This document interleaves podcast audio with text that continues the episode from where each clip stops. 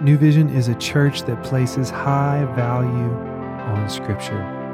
The Bible is made up of 66 books, and in this next portion, we're going to be going through a few of those books as a church family. We hope this tool encourages you and equips you to lead your life well. Thank you for joining us today. Well, what is going on, friends? Let me say to you, happy Thanksgiving. Yes, happy Thanksgiving. Hopefully, you are going to eat a sufficient amount of food. Hopefully, you will take a sufficient rest. And hopefully, on this day, you'll be reminded of all that you have to be thankful for. Thank you for joining us on this journey as we, in this season, are remembering to be thankful that we always have hope because the king is on his throne and there is plenty to be thankful for. And so we just wanted to take some time and walk slowly, remember well, and have a posture of thankfulness. And if I don't know you, my name is Nick, and I'm one of the pastors here at New Vision. And I am so thankful that I get to walk with you on this journey. And thank you for joining us on our podcast as we walk through scripture and are reminded of what is true. If this is your first time joining us, we are thankful that you're here. If this is your 112th time joining us, we are thankful that you are here. Kind of how this goes, kind of our rhythm is I read the scripture in its entirety, then I give a couple of insights and feedback that will help us better walk out um, reflecting the King today. I'm going to be reading Ephesians chapter 5, um, and I'm going to be reading verses 15 through 21.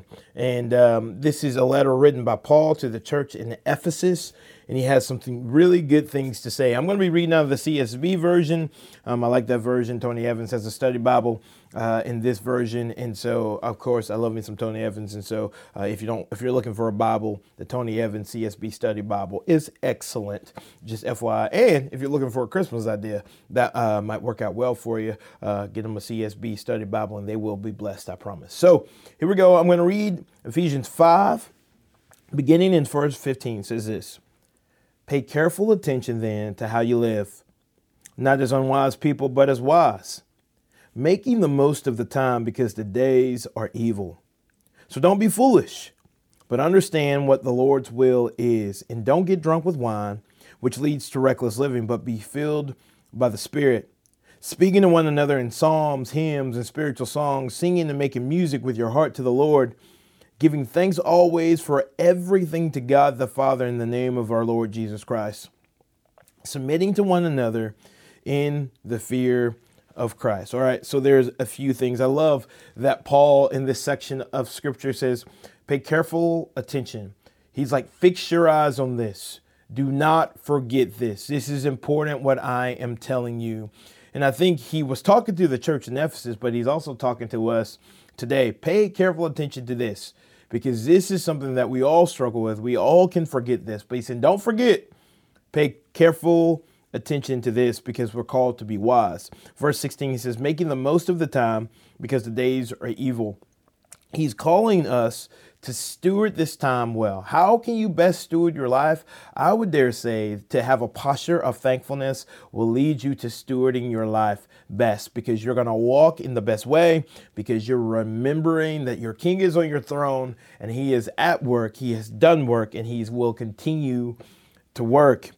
It goes on to say this, verse 18, and don't get drunk with wine, which leads to reckless living, but be filled by the Spirit what Paul is saying is don't be filled on temporary things, things that pass, things that fade, because they are never going to be lasting. Be filled on things of the Spirit. And so I believe that the more you're reminded of how God is at work and how God has worked, the better you will walk in that posture and the better you will fix your eyes because you're reminded that really what He does is everlasting.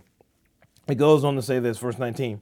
Speaking to one another in psalms, hymns, and spiritual songs, singing and making music with your heart to the Lord, giving thanks always for everything to God the Father in the name of our Lord Jesus Christ, submitting to one another in the fear of Christ.